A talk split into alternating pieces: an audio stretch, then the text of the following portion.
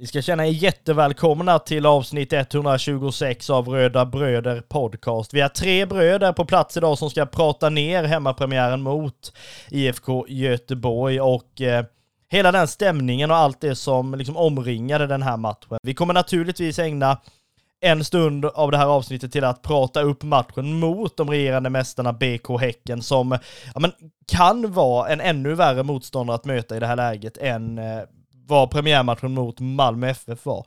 Men häng med oss i det här avsnittet, högt och lågt i vanlig ordning.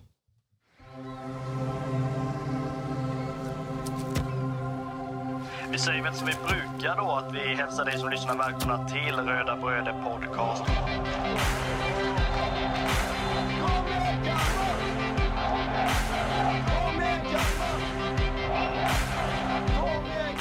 Vi är ju tre bröder som driver en podcast som heter Röda Bröder podcast. Det är jag, Kristoffer Karlström, och det är min lillebror Marcus och min andra lillebror Andreas. Podcasten handlar bara om Kalmar FF.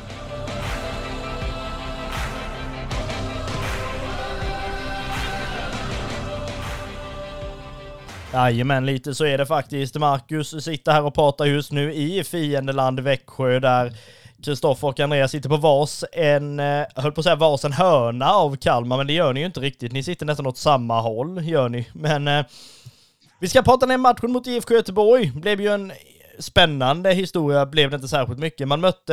Jag mötte i pressrummet i paus, så mötte jag Janne Rindstig från Sveriges radio och vi frågade han hur han tyckte första halvlek var. Ja, hade det inte blivit mål så hade man ju somnat, svarade han. Jag vet inte vad ni kände kring första halvlek riktigt. Nej, men alltså det var väl en helt okej första halvlek tycker jag. Sen så, ja, alltså förväntningarna inför matchen var ju att IFK Göteborg skulle komma ut ganska desperat efter minsta lilla poäng egentligen. Man är ju i ett skede liksom både som klubb och som lag där man letar efter någon form av identitet. Det är väldigt stökigt inom IFK Göteborg just nu, så att nej, jag tycker det var väldigt positivt att vi kunde föra matchen redan från start egentligen. Ja, men jag kan väl hålla med om att första halvlek var väl egentligen ingen jätteunderhållande halvlek förrän tills målet kom, för det kändes lite som att man hela tiden möttes på mitten. Det var liksom ingen som kom förbi varandra riktigt. Det var båda lagen tyckte hade väldigt hög press och liksom, ja, man möttes på mitten. Men sen när väl målet kom så tycker jag ändå att man fick se att Kalmar började styra lite mer. Alltså det som är spännande i den här matchen, om vi tar det från absolut första början, vi kommer ju kunna göra nedslag i liksom de båda halvlekarna, men är det någonting som jag kan säga gladde heter det ju mig i liksom den kylan som ändå är på Guldfågeln. Nu är det ju så, alltså Guldfågeln är ju verkligen uppdelad i en solsida och en skuggsida, och är det liksom, ja men är det 10 plusgrader ute i solen så kan du ju ge dig fan på att det liksom är nollgradigt i liksom den här skuggzonen då, där då presssektionen är där jag tillbringar de flesta matcherna ifrån och sådär. Men det man blev extremt glad över, man såg ju att göteborgarna hade förberett någon form av tifoverksamhet på den norra kortsidan, och man fick ju liksom information innan matchen och av att när spelarna kommer in, liksom håll blicken mot sydostkurvan för här kommer det hända grejer. Och alltså vilken show man bjöds på. Det är liksom, utan att överdriva överhuvudtaget, liksom väldigt fint synkat pyrotifo med rök och det ena och det andra, och det blir någon form av liksom start på matchen liksom när de båda lagen kommer in. Det är ett blåvitt lag och ett rödvitt lag som inte bara möts alltså fysiskt på planen utan rökform också. Det blev liksom, ja, det blev någon känsla där man liksom kände att matchen är igång, inte bara spelmässigt utan liksom supportermässigt. Ja, men när du nämner det här med att de möts rökmässigt, det får mig att tänka lite så här på ens barndom. Det kom jag på nu, det var rätt kul. Förklara detta, alltså, rökmässigt barndom. Ja, alltså nu krävs det ju en ordentlig förklaring med tanke på det är ordvalet, men det är ju så här... Växte du upp i en askkopp eller? Nej, inte riktigt. Men om man tänker att man har tittat mycket på Disney när man var liten, till exempel, så finns det ju en film där det just är så här två stycken krafter som går ihop. Och när de går ihop så blir det som ett blixtnedslag liksom. Och då pratar jag om Pocahontas-filmen då, eftersom man har ett gammalt västernintresse så. Mm. Och då sagan är det om de två rökmolnen då? Ja, det blev nästan lite så. Ja. Och då är det ju liksom indianernas kraft så när de laddar upp inför striden och de vitas kraft och så möts de på mitten och så boom så här då. Mm. Och lite den känslan fick man när de båda kortsidorna delade med sig av sina fina tifon. Då tycker jag ju det rödvita var lite maffigare såklart ju. Ja, men det är ju så. Alltså det är ju alltid, det ska ju gudarna veta, det är ju alltid lättare att liksom att arrangera en tifoverksamhet hemma på sin egen läktare. Liksom det är ju där det ska vara som bäst egentligen också. Så är det ju bara. Men det var väldigt roligt att se att dels en slutsåld liksom sydostkurva, vilket är det glädjer ju en bara det liksom. Sen också det här just att man visuellt kan liksom visa sig från en väldigt bra sida. Det glädjer ju en ännu mer. Man har ju redan liksom visat under föregående år att liksom verbalt, liksom ljudmässigt så kan man ändå hota de lagen som kommer till Guldfågeln och nu även men visuellt väldigt synkat liksom väldigt, väldigt snyggt liksom. Det här var inte några amatörer som bara drar upp en galen för att det är roligt liksom. Det här var synkat väldigt fint. Ja, jag kan väl känna så också att tidigare en annan som tittade på matchen på tv så är det ju ofta att när man möter de här lite större lagen så är det liksom bara det stora lagets klack man hör, och så liksom när de blir tysta i princip så hör man något lite svagt där borta av de som står på hemmastå. Men denna matchen så hade de inte haft sin trumma slåendes. IFK Göteborg, för det var den som hördes i tv, om jag ska vara ärlig. Det var inte många ramser som gick igenom, men hade den bara tystnat och man hade hört rösterna, då hade FF dominerat något så otroligt med det trycket som man hörde. För det var också lite som jag sa, att man möttes på mitten. Man hörde verkligen att hemmapubliken besvarade bortapubliken hela tiden med att ni ska inte vara högre än vad vi är.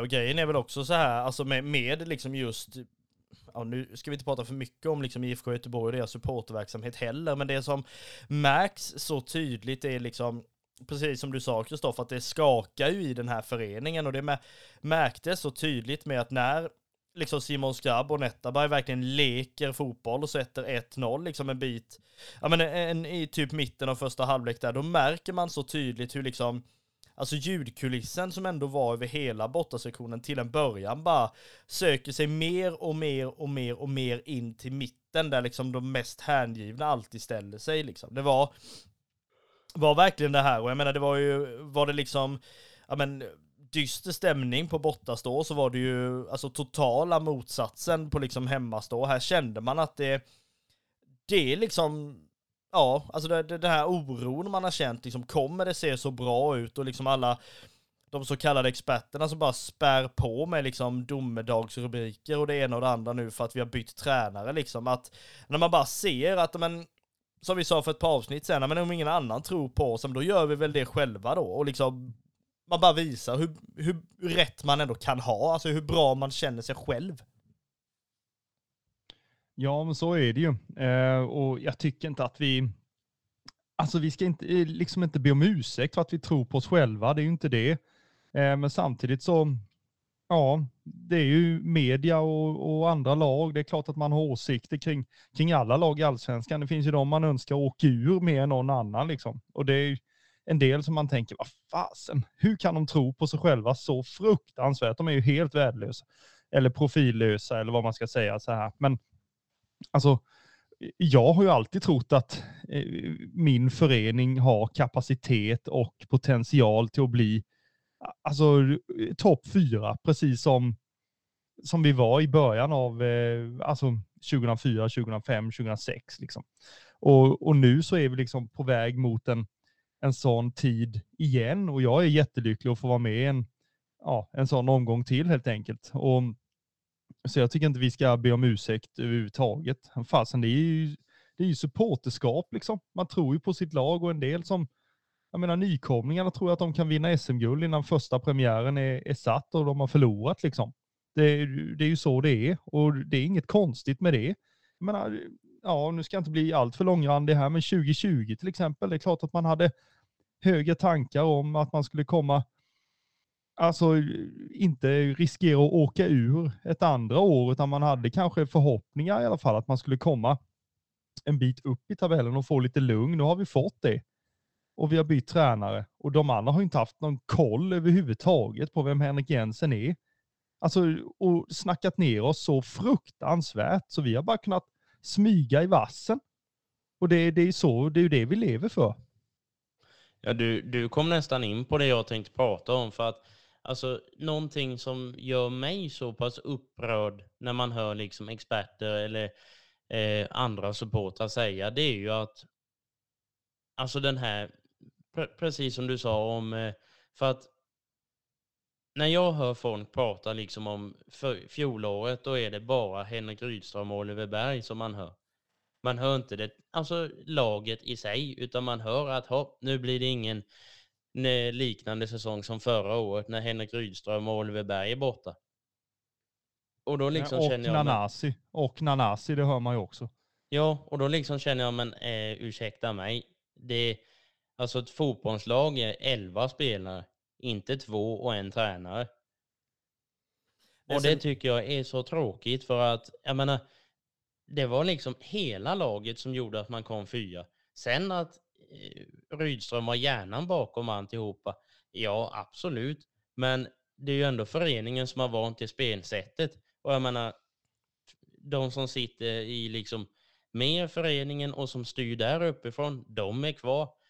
Vi har fått in bra ersättare. Vi har fått in en tränare som har varit liksom med och spelat Europa och allting sånt och är jätteduktig med unga spelare och kan hjälpa till med vidareutveckling. Jag menar, det är ingen skillnad. Enda skillnaden är att de har olika efternamn, känner jag. Så att jag tycker absolut inte att man ska dra i de växlarna att nu blir det plats 10 eller nu blir det plats 9 och förra året var det 4. För det är 2 stycken, 3 som är borta. Resten är kvar. Och vi har fått in bra liksom ersättare till det. Jag tror absolut att det kan gå minst lika bra detta året som det gjorde förra året.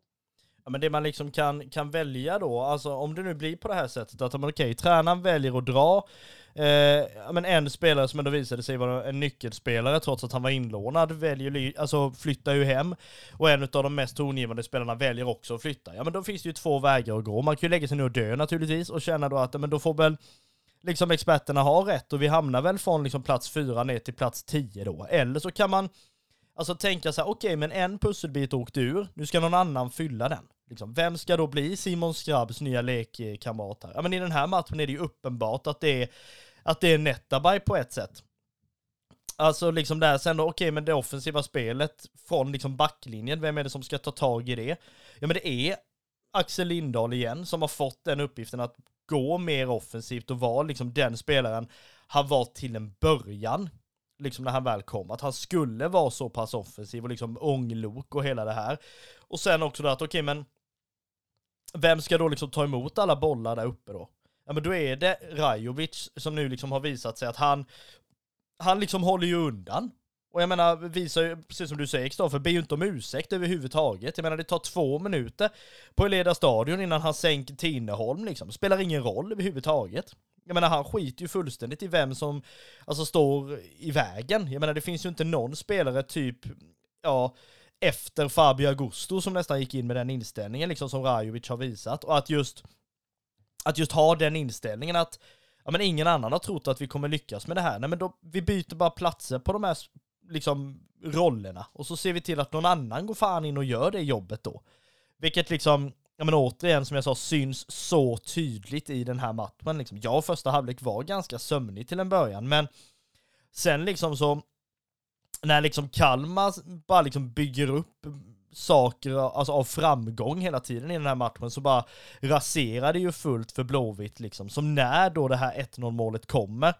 Jag menar inte bara att man liksom, som jag sa, leker fotboll på ett sätt och liksom alltså gör ett jättefint mål. Inte bara det, liksom, utan även att i det här fallet så går ju liksom Göteborgs målvakt ut. Jag menar, han skadar ju sig igen. Som om det inte vore nog jobbigt för liksom Göteborg, som till slut har fått tillbaka sin liksom första målvakt.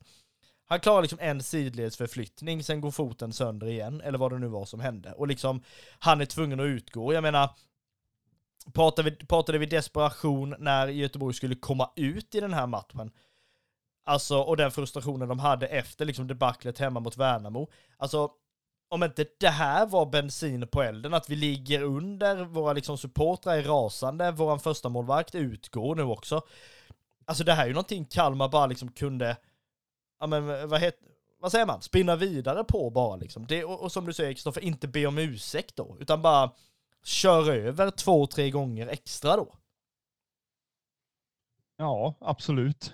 Sen det här med att leka fotboll, det är ju också en tanke. Men jag tycker att alltså målet, 1-0-målet, om vi ska stanna där lite till, så är det ju en passning som går. Alltså den bryter ju, man pratar linjer nu för tiden liksom, men den bryter ju två linjer.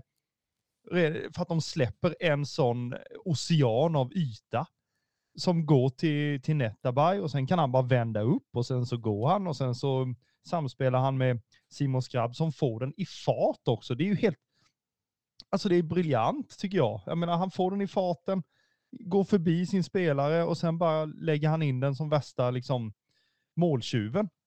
Alltså det är ju ett klockrent exempel, och bollen går på ett snöre.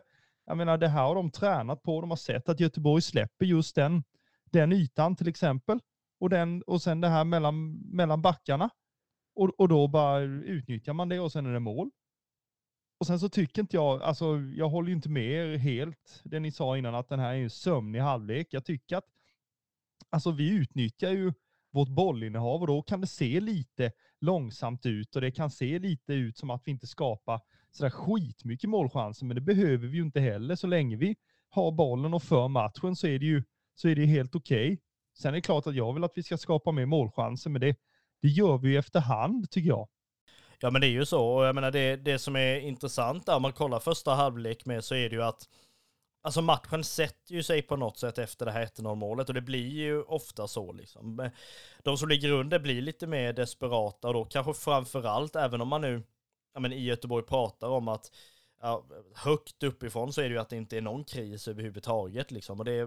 Och sådär. Och jag menar, i liksom spelarled och i ledarled, eller vad man nu då ska säga, så är det ju att man liksom knyter näven ännu hårdare i fickan när man väl liksom alltså hamnar i en sån här situation. Och det märks ju ingenting överhuvudtaget. Jag vet, det var någon som pratade om att om Kalmar spelar nu som de gjorde i första halvlek, alltså mot andra lag, så kommer det inte se ut på det här sättet. För andra lag är inte som IFK Göteborg är nu i det här läget, där det liksom är, alltså de har ju ingen som helst form av alltså den här köra över-attityden liksom. Det är bara att titta på första målet, och sen, som vi kommer in på senare, sen på det andra målet, att det är ju liksom en öppen gata. Alltså det är ju nästan vändkors fullständigt, att hellre då att man sparkar ner någon fullständigt och liksom försöker på något sätt. Fast liksom, jag kan ju som extremt färgad liksom Kalmar-supporter, så gläds man ju åt det här något fruktansvärt. Men man kan också känna att, men alltså, ni försöker ju inte ens. Jag menar, den avsaknaden av liksom, alltså verkligen sån slå ihjäl mentalitet liksom, det bara lyser ju med sin frånvaro, att liksom det här funkar inte. Och jag menar, det finns ju ingenting som är så pass liksom lätt, ja, alltså som är så pass lätt egentligen som att möta ett sånt lag, där det liksom är, det krävs ett mål, att du liksom spelar lite bra, så liksom slår du ner deras liksom inställning fullständigt. Ja, men sen så, jag tycker det låter lite som att alltså det blir lite som att du höjer liksom inte våran prestation, utan det blir lite mer som att men IFK Göteborg, de står med liksom de står som koner allihop. Men jag tycker att vi gör ju dem så dåliga också. Vi tillåter ju inte att de ens skapar de här riktigt farliga målchanserna. Vi ser ju inte till så att de gör det. Och likadant, vi skapar ju chanser framåt. Vi maler ner dem. Och med vårt bollinnehav, vi spelar framåt. Vi skapar målchanser. Vi kör djupled. Sen är det ingen perfekt match från vår sida. Men vi tillåter ju inte Göteborg ens att vara bra. Det är klart de är inte helt värdelösa heller. De har någon halvchans här och där. Där Ricardo får göra någon bra räddning och vi får alltså flytta över och vi får jobba i försvaret och lite sådär. Så det är ju inte så att IFK Göteborg inte skapar en målchans på hela matchen. Men samtidigt så är det ju så att vi gör ju så att de inte kommer till de farliga målchanserna. Vi håller nollan på hemmaplan och vi gör en stabil match och vi skapar lägen. Så att jag tycker vi ska höja oss själva lite mer istället för att och bara tänka att Göteborg var inte alls bra i den här matchen och det var därför vi vann. För de har inte varit bra på hela försäsongen och knappt förra säsongen heller. Ja, nej, så är det ju. Jag menar, det är klart att man kan se på det på olika sätt och sådär. Och, alltså det är klart att Kalmar gör ju det jättebra. Alltså det är ju inte det. Men sen är det också så här, jag tror att hade man spelat på, eller spelar man på exakt samma sätt, nu kommer man inte få göra det mot Häcken för det är ett helt annat lag och som spelar på ett helt annat sätt och som vill föra matcherna. Göteborg när de har försökt föra matcherna har ju inte gått det heller liksom. Så i det lyckas de ju inte med ens det. Men liksom den här matchen, det är klart att Kalmar gör det jättebra att man liksom som du säger maler ner dem och liksom försöker hela tiden alltså se så bra ut som möjligt själva och det tycker jag man ändå gör utan att liksom överdriva. Det är ju liksom inga konststycken man lyckas med heller i Kalmar på det sättet, utan det är liksom som du säger, det är så basala grejer också. Det är en passning som helt plötsligt går liksom rakt igenom. Sen kan man ju då prata om, men har Kalmar liksom läst det väldigt bra att Göteborg släpper detta, eller är det just att Göteborg släpper det här? Liksom? Det kan man ju också säga alltså, på olika sätt naturligtvis. Men det är ju väldigt intressant det här med, alltså när väl första målet kommer så känns det verkligen som att, men som jag sa innan, matchen sätter sig och det är väl det som gör sen att man kan liksom gå in i halvtid och ändå känna någon form av tillfredskänsla liksom. Den här ändå pressen som ändå kommer i en hemmapremiär, jag tycker den släpper lite när man väl märker att okej, det är ingen perfekt första halvlek men vi ger dem inte chansen heller.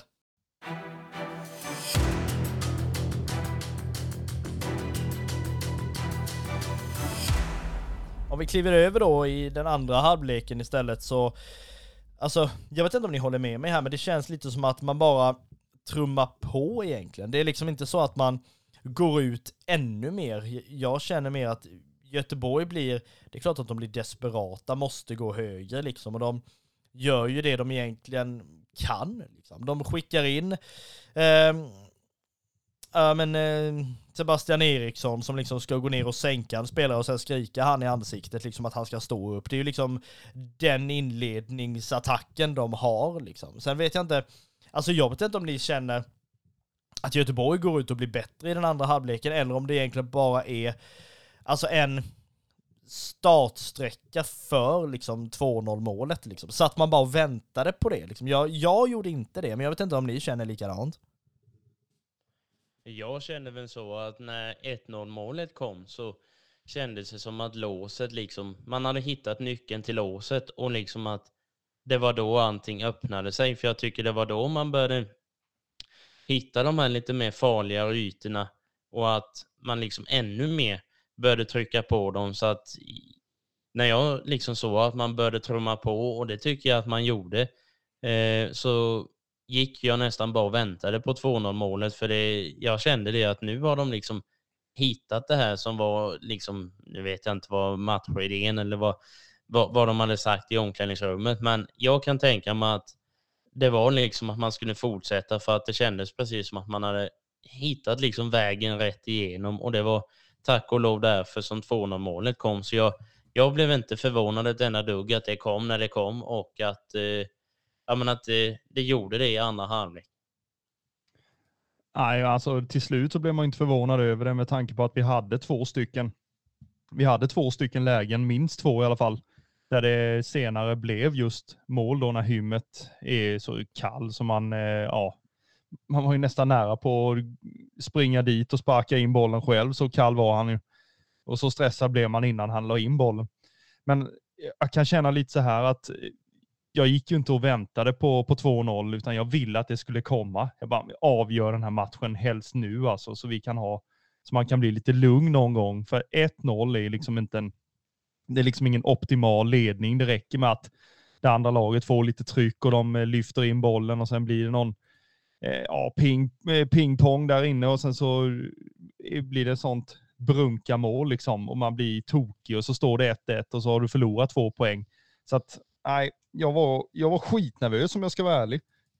Fullständigt skitnervös att nu har vi liksom tryckt på matchen igenom, vi har bollinnehavet, vi har skapat chanser, vi har allting. Göteborg är liksom, de har inte skapat speciellt mycket. Skulle inte förvåna mig för 5 öre. En långboll och sen bara ja, eller en hörna eller vad fasen som helst och sen så är det 1-1 och sen så ja.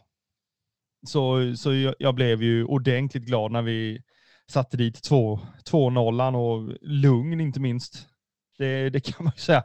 För att, alltså den pulsen man har vid 1-0 och det börjar ticka på lite och man vet att alltså, motståndarna kommer ju skapa minst en halvchans liksom, innan 90 minuter slagna. Så nej, skitnervös men sen jättelugn. Ja, men om man säger så här då, det är ju det här man liksom om jag säger så här, det man liksom hoppas på, i alla fall tror jag de som håller på Göteborg hoppades på det här, den här liksom forceringen som verkligen skulle komma. Jag menar man liksom både upp med allt ni har på Berg, skicka in liksom Abdullahi och liksom skicka långt på honom och se till att Sebastian Eriksson slår ner allt som finns i vägen. Men jag menar, när det inte finns någon forcering, och jag menar då kan man ju tänka sig att okej, kan vi inte forcera själva? Ja, men då kanske vi ska stänga ner så mycket som möjligt och se till att Kalmar inte kommer upp och inte kan. Men jag menar, när Rajovic får en boll, håller ut en hand, det är ingen som försöker ta bollen. När hymmet får, alltså det här har ju snurrat på sociala medier hur Bångsbo inte försvarar. Alltså det är inget försvar. Jag menar, han står och sen visar i princip med handen, här är vägen, skjut in bollen. Så att jag menar... Du pratade om koner innan och det var ju ungefär... Det är inte en kon. Det hymmet mötte. Det är inte en kon. Jag menar, det är en stolpe. Jag menar, det blåser på gasten. En kon blåser bort. Det gör inte en stolpe och definitivt inte Bångsbo i det här läget. Det är liksom... Ja, det enda han blåser bort för det är väl just liksom att hymmet kommer. Och jag menar han... Alltså ska vi prata hymmet så är det ju, jag menar... Alltså någon som ändå har presenterat sig. Man har väl ändå haft lite det här, okej, ska vi kunna spela med både... Alltså Rajovic och med hymmet. Ja men uppenbarligen så kan vi ju det. Alltså när de liksom spelar på det här. Alltså sättet. Så att jag menar men... Det jag liksom kan känna det är att... Slutändan liksom, det är en jättebra liksom genomförd match från Kalmar utifrån förutsättningarna.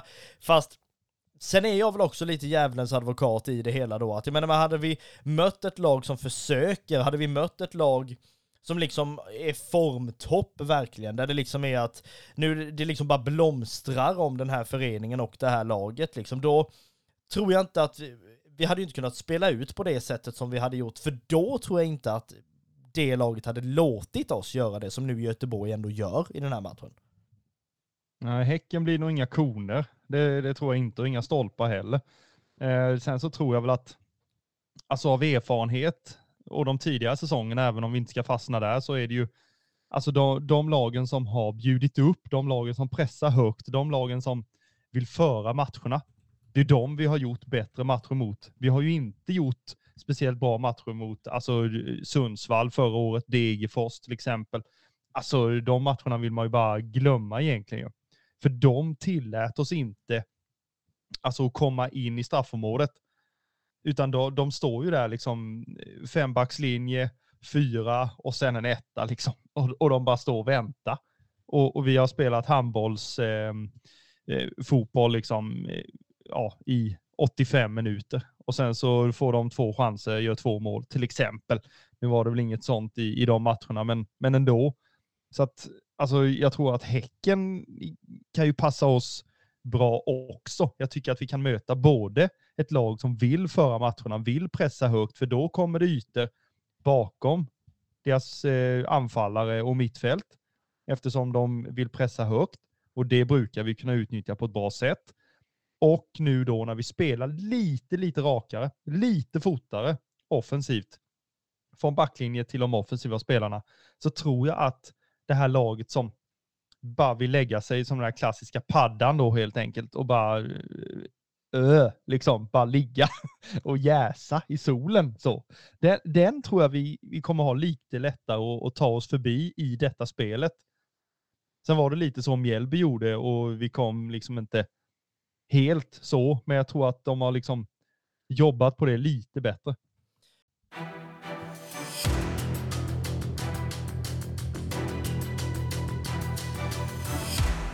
Ja, vi gör väl så att vi lämnar matchen mot det ena Göteborgslaget och så ska vi istället prata upp matchen mot då de regerande mästarna som enligt sig själva absolut inte tillhör Göteborg under några omständigheter, men regerande mästare, det är de ju.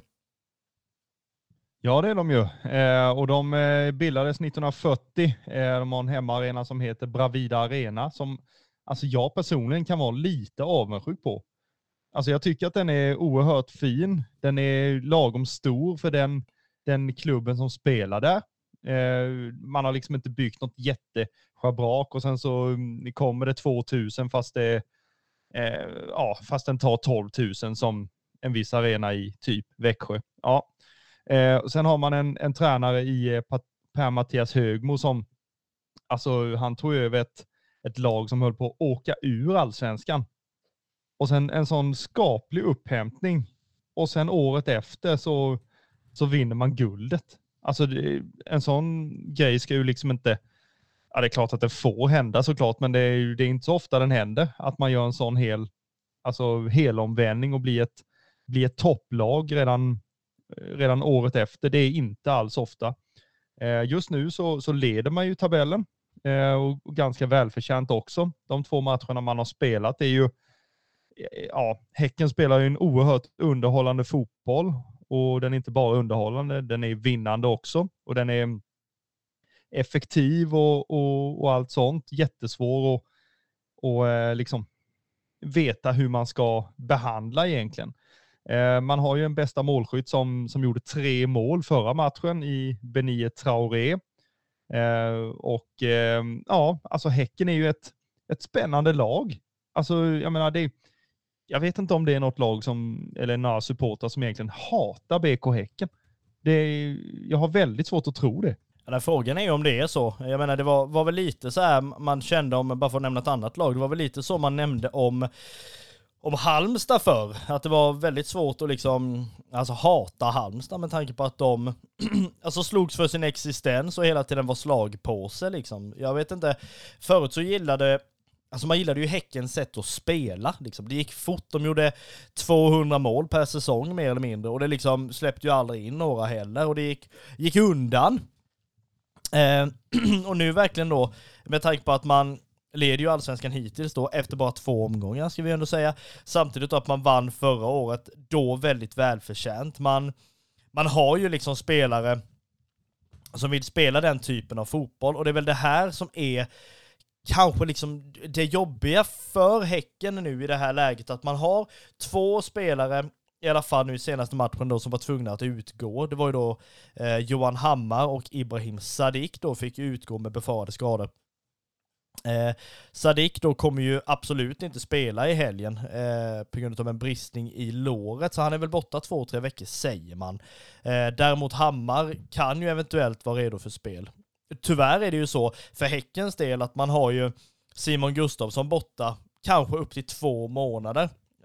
Så att jag tror, om jag nu får sticka ut haken och säga så här, är det något lag som var väldigt bra att möta för att de var så fruktansvärt dåliga nu då, IFK Göteborg, så är det väl så att är det något lag som är väldigt bra att möta för att se sin egen potential och sin egen liksom kompetens det här året, så är det ju Häcken. Vi har sett att vi kan liksom spela bra mot Malmö borta. Vi har sett att vi kan vinna över Göteborg hemma.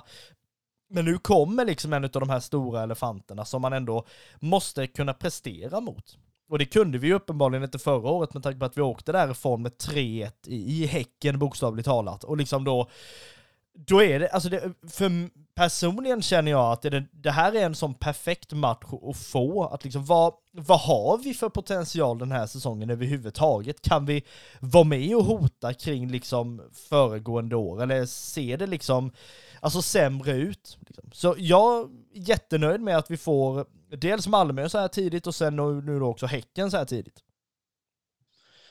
Jag kan ju känna det att Per Mattias Högmo, han hittade ju verkligen vinnarreceptet genom att han tog dem från ett väldigt hotat läge till ett välförtjänt SM-guld. Så att jag hoppas ju verkligen att Henrik Jensen fick med sig vinnarreceptet med sig på båten över hit. Och att man verkligen... Ja, men det här blir ju verkligen som ett högskoleprov, att man verkligen ställs mot det allra tuffaste just nu. De har ett SM-guld i bagaget. Plus att skulle inte förvåna mig om de är där uppe någonstans denna säsongen också. Beroende på hur bra de har presterat just nu. Även att det bara är 2 matcher. Men mycket av det som var förra året känns det som att de spinner vidare på det, som att det var bra för att de vann SM-guld. Så att jag tror det är en väldigt bra match, precis som ni säger, får mäta sig själva. Och jag tror att går man inte därifrån vinnande ur det, så ska man även vara, jag tycker man ska vara stolt med att man får med sig en poäng eller överhuvudtaget gör liksom en bra prestation. För att då får man verkligen känna hur man ligger och verkligen se att alltså bättre lag i allsvenskan just nu kan vi inte möta. Och får man liksom en bra summering när matchen är slut, då tycker jag man ska vara jättenöjd. Ja, nej, men det ska man ju absolut vara. Det kommer ju bli liksom intressant om inte annat i den här matchen just av den aspekten att alltså vad har man för potential? Vad liksom vill man uppnå under det här året?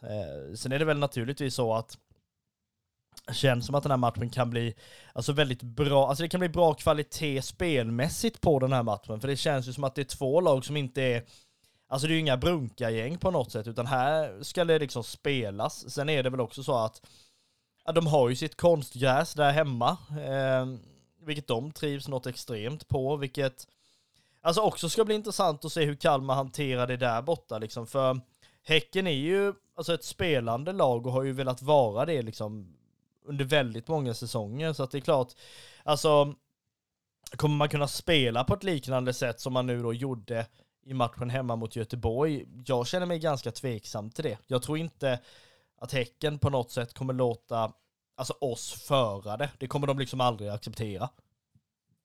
Nej, Häcken kommer ju inte vara någon padda, precis som jag sa innan. Alltså de kommer vilja pressa högt. De kommer ju se till så att vi inte få ha det här bollinnehavet som vi vill ha och föra matchen helt enkelt. Utan det vill ju Häcken göra på sitt konstgräs, och de känner det jättebra. Samtidigt, om jag ska vända på det lite, så är det ju lite så att alltså den snabbheten som det konstgräset kanske erbjuder och som Häcken är bra på sitt eget konstgräs, lite åt det hållet vill ju vi spela. Den snabbheten, bryta linjer, offensivt, pang, boom liksom. Inte bara det här bollinnehav sida till sida, utan det ska smälla fram i banan liksom. Och lite det kommer vi ju kunna se från vår sida, tror jag. Också samtidigt som, det är klart, alltså Häcken är ett svårt lag att möta. De har duktiga spelare, speciellt offensivt. Samtidigt så har man ett stabilt försvarsspel också, som gör att man släpper inte till sådär jättemycket. Och samtidigt så ligger man lågt, till exempel om man väljer den vägen, så är man ju sylvassa i sina kontringar. Alltså det går ju i 190. Och man har, nu spelar ju inte Sadik på ena sidan, men Traoré spelar ju på andra sidan då naturligtvis. Och alltså där, när de två sätter fart, alltså då går det undan. Och du har inte en aning om vem som är vem eller någonting, för det är liksom, de är överallt. Så att, nej, det kommer gå undan. Det kan jag säga. Ja, är de ingen padda så är de ju som arga getingar, vilket de också kallas för. Och det lär ju vara, alltså, om jag säger så här, fick man tid mot Göteborg så lär man inte få någon som helst tid när liksom man har bollen mot liksom BK Häcken. För är det någonting, de inte bara är kontringsbenägna eller vill ha bollinnehav, det är att förlorar de bollen så nog fan ska de ha tillbaka den så fort det bara går.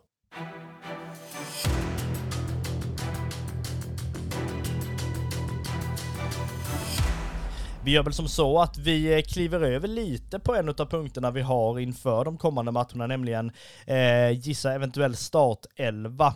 Det är ju så här att vi försöker väl ge oss på någon form av gissning i alla fall, och ibland blir det lite liksom samma just på grund av att man känner sig ganska tillfreds med den liksom startelvan som var under förra matchen. Men om vi riktar över då liksom mikrofonerna till Kristoffer nu då, som har fått äran att göra sin liksom syn på hur en startelva ska se ut mot BK Häcken, så är det ju lite förändrat.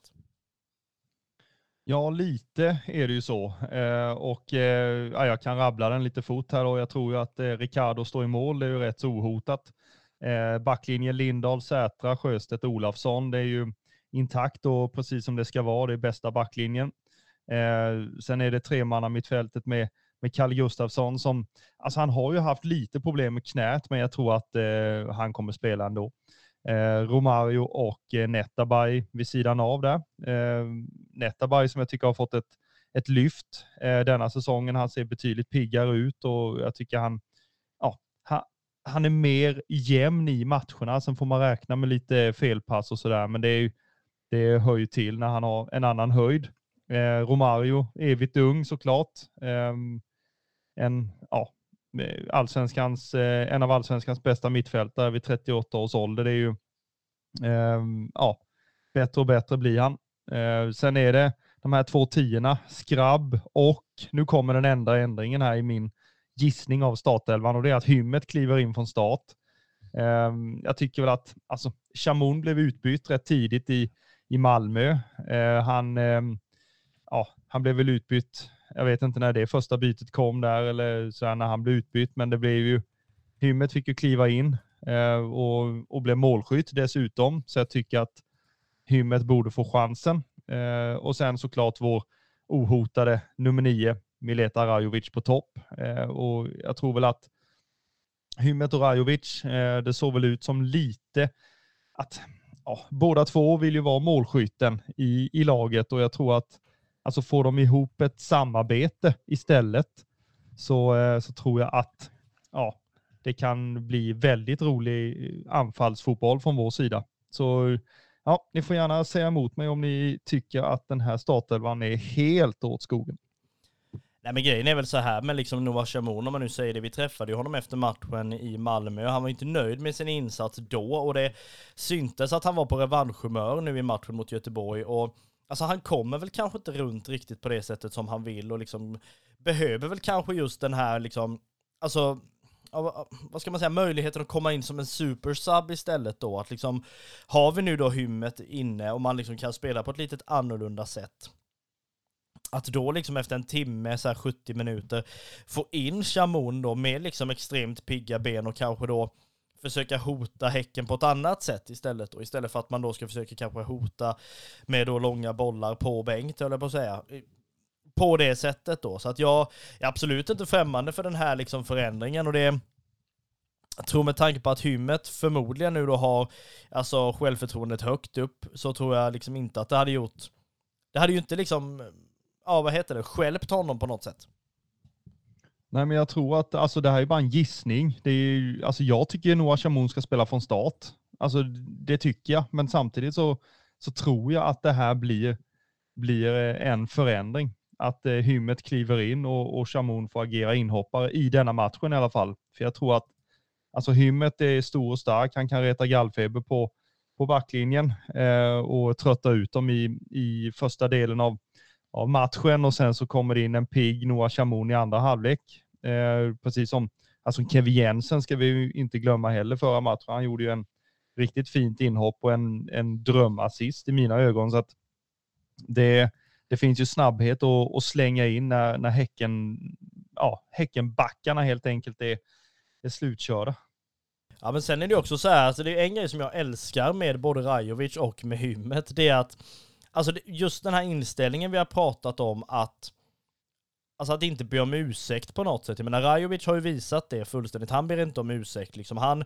Han liksom skiter i vem som står i vägen. Han ska ner i alla fall. Liksom. Och jag menar, som hymmet nu. Jag menar, han skiter fullständigt i att Benediktsson har bollen. Jag menar, att han kan få ett gult kort. Kan han reta upp de motståndarna liksom, och ta den varningen? Men då gör han det. Jag tror att man kan vinna väldigt mycket på att ha in de spelarna mot just Häcken. Att, alltså, inte visa någon, ja, men någon respekt egentligen. Jag menar, Häcken har redan all sin respekt för att de liksom är regerande mästare och liksom folk har respekt för dem och deras sätt att spela. Jag menar, att då skicka in spelare som inte visar någon respekt liksom, det tror jag kan bli en ganska viktig nyckel i den här matchen då. Och det liksom leder oss in på då matchens fokusspelare som är, ja men, premiärmålskytten på Guldfågeln Arena för säsongen 2023 då, och det är ju Simon Skrabb. Ja, jag tycker att han känns betydligt bättre detta året. Förra året var ju en lite mer startsträcka efter en längre tids skada, och detta året så är ju liksom hans år att blomma ut, eller vad jag ska säga. Vi vet ju hans kapacitet sedan hans tid i IFK Norrköping till exempel, så vi vet ju att det är en skicklig spelare och vi har ju sett tendenserna till det också. Han glimtade till en del förra året, gjorde en del poäng. Detta året så ska han ju göra än mer och ta ännu mer ansvar i gruppen, poängmässigt, prestationsmässigt. Han ska ju vara en av de bärande spelarna ut på planen, och det var han mot IFK Göteborg, och jag tycker att den här matchen mot Häcken så får han ju chansen att liksom visa och behålla den formen han visade mot Göteborg. Så jag tycker att det är rätt att fokusera på Simon Skrabb i matchen mot Häcken.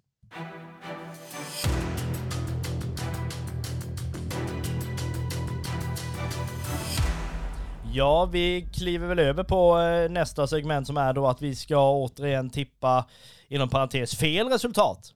Det gjorde vi ju inför matchen mot IFK Göteborg. Jag satt väl 1-1, om jag inte minns helt fel. Jag minns knappt vad jag tippade. Var det 3-0 eller? Det gjorde du säkert. Det var inte helt fel. Nej, det ser du. Fast det vann du inga pengar på ändå. Det går inte att ha nästan rätt. Nej, det gör ju inte det. Nej, men grejen är att i den här matchen så är det ju rätt så svårtippat överhuvudtaget. Jag vet inte vem av oss som ska börja. Jag kan ta det, om inte annat. Att i matchen mot Häcken, jag tror ju inte faktiskt att vi åker därifrån mållösa. Det hade ju inte varit bra överhuvudtaget. Men jag tror däremot inte heller att Häcken blir mållösa. Jag tror att det här kan bli, alltså, en målrik historia. Och jag tror att vi faktiskt åker därifrån med 1 poäng, fast med 2 mål. Både i Häcken och 2 mål mot Häcken. Så att jag tror att matchen kortfattat slutar 2-2. Jaha, jag har ju skrivit ner det här, och jag tror att, ja, ni vet ju att jag har ju förhoppningar varenda match att vi ska vinna. Så att kort och gott så åker vi därifrån med 1-2 seger. Ja, jag är väl lite mer inne på Marcus på, eftersom att, alltså, vi har ju fått igång ett bra bollinnehav, plus att vi har fått igång målskyttet och verkligen kunnat sprida ut det. Så jag tror ju fortfarande att vi kommer nog få både mål med oss men även mot oss. Så att ja, jag tror faktiskt inte att 2-2 är något dumt resultat att tippa. Så har du tips, Marcus, så kan jag gärna sätta en slant på det också. Ja, de möjligheterna finns ju. Och vi kan ju även nämna det för då de som ska ta sig till Göteborg till den här matchen. Och både via buss, via tåg och via liksom andra färdmedel. Det är ju inte liksom slutsåld buss, det ska vi inte säga. Men enligt vad KFFSUs hemsida säger så är det runt liksom 35 platser av 50 sålda hittills. Det där kan ju diffa lite. Så att vi hoppas väl att det blir en buss full till den här matchen naturligtvis. Och pubsamlingen blir ju då på det härliga Kvilles Biljard på Hisingen. Underbart namn. Det är så här spontant liksom. Det är, ja, Man kan undra vad Kalmar FF-supportarna ska göra innan matchen. Jo, man ska spela biljard. Ja, visst vet du. Nej, det är, ja, jag vet inte. Jag hade varit där. Det är säkert skittrevligt. Det är ju inte det. Men ni som inte har bokat in er så gör jättegärna det. Man har ju även nu flaggat då via KFFSU på att vill man bli upphämtad alltså på vägen så liksom finns ju alla de möjligheterna naturligtvis. Och det brukar gå väldigt smidigt. Inget annat än det. Och ni som inte tar er med buss dit då, utan åker bil eller åker tåg eller annat då, ta er till då Kville Biljard och spela ett parti biljard och dra i er ett par kalla innan matchen då på Hisingen. Det här kommer bli en match att minnas i vanlig ordning och förhoppningsvis så kan vi väl försöka få ner de regerande mästarna på jorden lite sådär smått i alla fall, med tanke på att de har ju redan alla tips på sig. Så att jag menar, kan man på något sätt försöka, som jag sa innan, försöka få ner dem lite på jorden igen, så är det väl bara egentligen att göra det jobbet. Ja, absolut. Alltså på förhand så känns det som en grym match egentligen, med tanke på att det är två spelande lag. Man vill, man vill spela sitt eget spel och man har en tydlig identitet och man vill skapa målchanser. Så jag är jättespänd. Det får gärna bli lördag va? Vi spelar lördag eller söndag? Lördag 17.30. Ja, det får gärna bli det lite snabbt här då va? Ja, jag tycker verkligen det. Det här är ju inte... alltså det är ju få förunnat nu med att spela lördagsmatcher. Så mycket kan man ju säga. Kommande match är ju då... kommande söndag sen då hemma mot... nykomlingen Halmstad istället då. Den spelas ju 15:00 också. Har man inte matcher lördag utan man har dem söndag, vill man ju hemskt gärna ha dem 15:00. Nu är ju ändå 17.30 lördag ganska så okej tid, måste jag ändå påstå. Så att vi hoppas väl i alla fall på en full buss till Göteborg. Om inte annat så kommer det ju mötas upp Kalmar supportrar i Göteborg. Var så säkra på det.